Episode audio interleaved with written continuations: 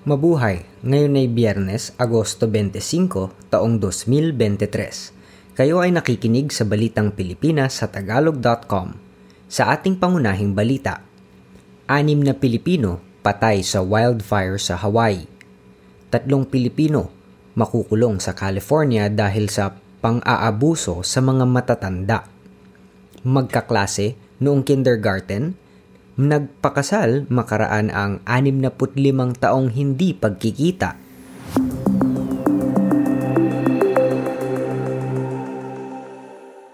Anim na Pilipino ang nasawi sa wildfire sa Maui, Hawaii, ayon sa ulat ng Department of Foreign Affairs. Ang nasawi ay ang 76 na taong gulang na si Rodolfo Rocutan na residente ng Lahaina ang 77 taong gulang na si Salvador Coloma na mula sa Ilocos Province at si Carlo Tobias na 54 na taong gulang. Nasawi rin ang mga Pilipinong sina Conchita Sagudang, 75 taong gulang, Danilo Sagudang, 55 taong gulang, at Alfredo Galinato, 79 na taong gulang. Tinatayang 1,100 katao pa ang nawawala dalawang linggo makalipas ang wildfire sa isla ng Maui. Nasa isandaan at labing lima katao na ang kumpirmadong nasawi.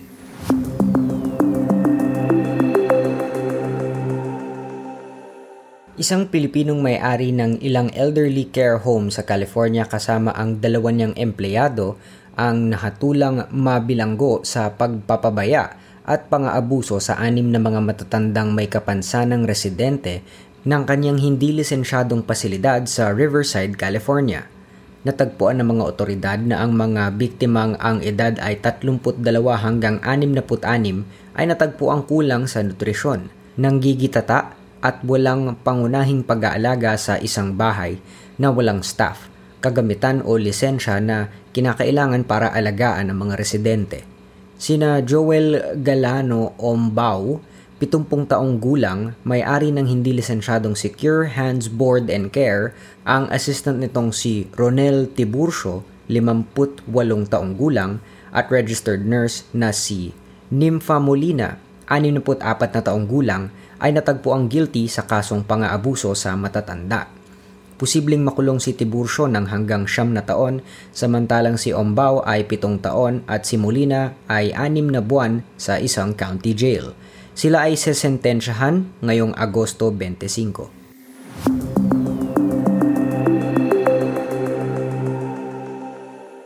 Nag-aalala ang mga maliliit na Pilipinong mangingisda sa pagpapalabas ng treated wastewater mula sa Fukushima Nuclear Plant ng Japan patungo sa dagat Pasipiko ngayong Webes.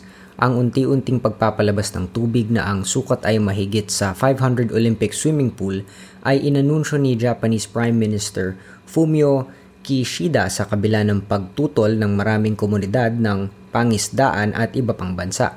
Sinabi ng pambansang lakas ng kilusang mamamalakaya ng Pilipinas o pamalakaya na ang pagpapalabas ng treated wastewater ay lilikha pa rin ng negatibong epekto sa mga isda na kaalinsabay pa ng pagdating ng amihan. Sinabi rin ng grupo na ang mayaman sa isdang Philippine rice na nasa silangan ng Luzon ang isa sa pinaka-vulnerableng lugar ng karagatan ng bansa. Nagbabala rin ang grupo ng wastewater ay posibleng makarating sa Bicol Region at ilang parte ng katimugang bahagi ng bansa.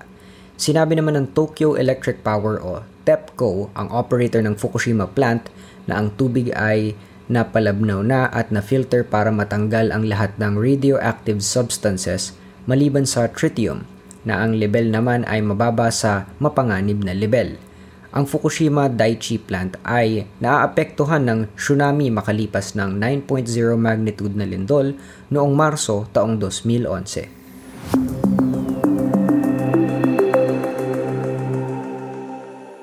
Lumobo umano ng 328% ang pondo para sa mga proyekto ng gobyerno makaraang makatanggap ng hanggang limang beses na budget ngayong taon na nakatago sa 2024 national budget. Ibinunyag ito ni dating Senador Panfilo Lacson habang tinatalakay ng Kongreso ang panukalang budget na 5 trilyon 700 at 68 bilyong national budget sa susunod na taon. Isinawalat ni Lacson sa Twitter na 45 proyekto sa 2023 General Appropriations Act at 26 na items sa 2024 National Expenditures Program o NEP ang doble, triple, apat na beses at limang beses ang halaga ng budget. Dahil dito napalobo ng mula 100 at siyam na porsyento hanggang 300 at 28 porsyento ang alokasyon ng pondo para sa susunod na taon, sinabi ni Lacson na 26 na proyekto ang maraming pondo mula sa NEP. Samantala ang palitan ng dolyar sa 7 nitong Agosto 24 ay 56 na piso at 76 na sentimo.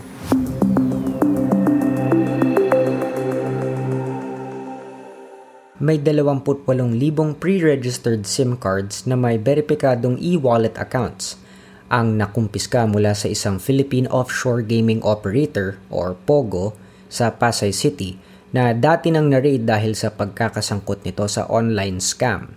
Nakuha ng Presidential Anti-Organized Crime Commission o PAOCC ang ilang mga SIM cards na may lamang pera sa mga basurahan makaraang makatanggap ng tip sa isang impormante. Sinabi ng PAOCC na nagtataka sila kung bakit may ganitong pre-registered SIM cards na pwedeng gamitin ng mga kidnapper at online scammers. Sa digital forensic examination ng mga SIM cards, natagpo ang may rehistradong e-wallet accounts ang mga ito na ang laman ay mula 100,000 piso hanggang 500,000 piso. Sinabi ng PAOCC na ang lahat ng nakulimbat ng mga scammer ay pumapasok sa SIM card na may e-wallet. Noong isang linggo, nakumpiska rin ng mga otoridad ang tatlot kalahating milyong pisong cash, financial documents, mobile phones, tasers, at bala mula sa mga vault ng Pogo Hub sa Pasay.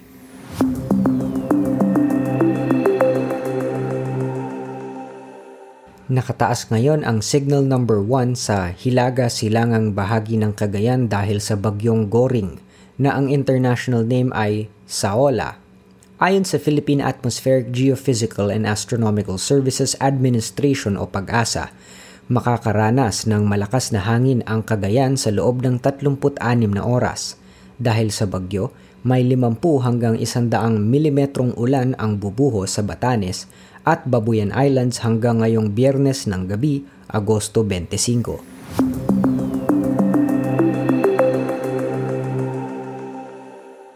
sa trending na balita online.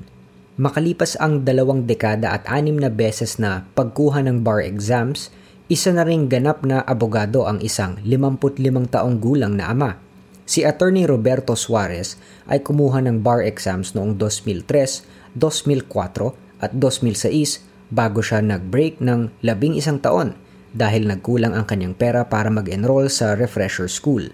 Nag-viral ang TikTok video tungkol sa pagpasa ng naturang abogado makalipas ang anim na pagtatangka.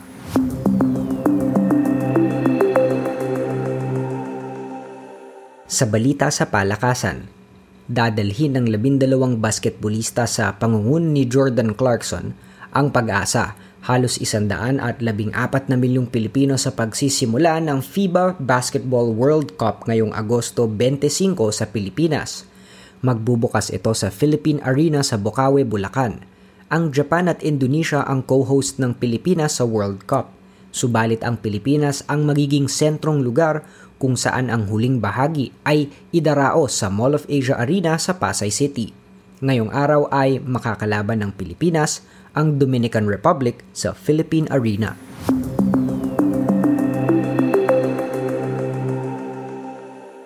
Sa balitang showbiz, habang naghahanda ang Tony Award winner na si Lea Salonga sa pag-alis sa kauna-unahang all-Filipino Broadway cast ng Here Lies Love.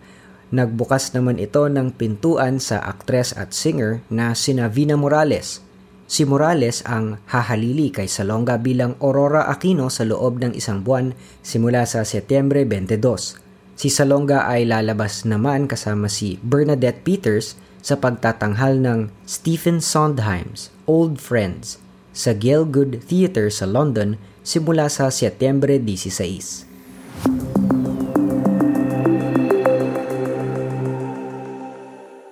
Sa balitang kakaiba, 65 taon ang nakalipas bago natagpo ang muli ang isang babae sa Bulacan, ang kanyang forever. Kahit kailan ay hindi pa nagkaroon ng relasyon si Amelia, isang dating guro at negosyante. Kaya hindi inaasahan ni Amelia na magpapakasal pa siya sa edad na 70. Ito ay makaraang matagpuan niya sa social media ang kanyang dating kaklase sa kindergarten na si Felix. Umuwi sa Pilipinas si Felix para magkita sila ng personal ni Amelia na kanyang childhood crush. Makalipas ang ilang buwan, nagdesisyon na silang magpakasal.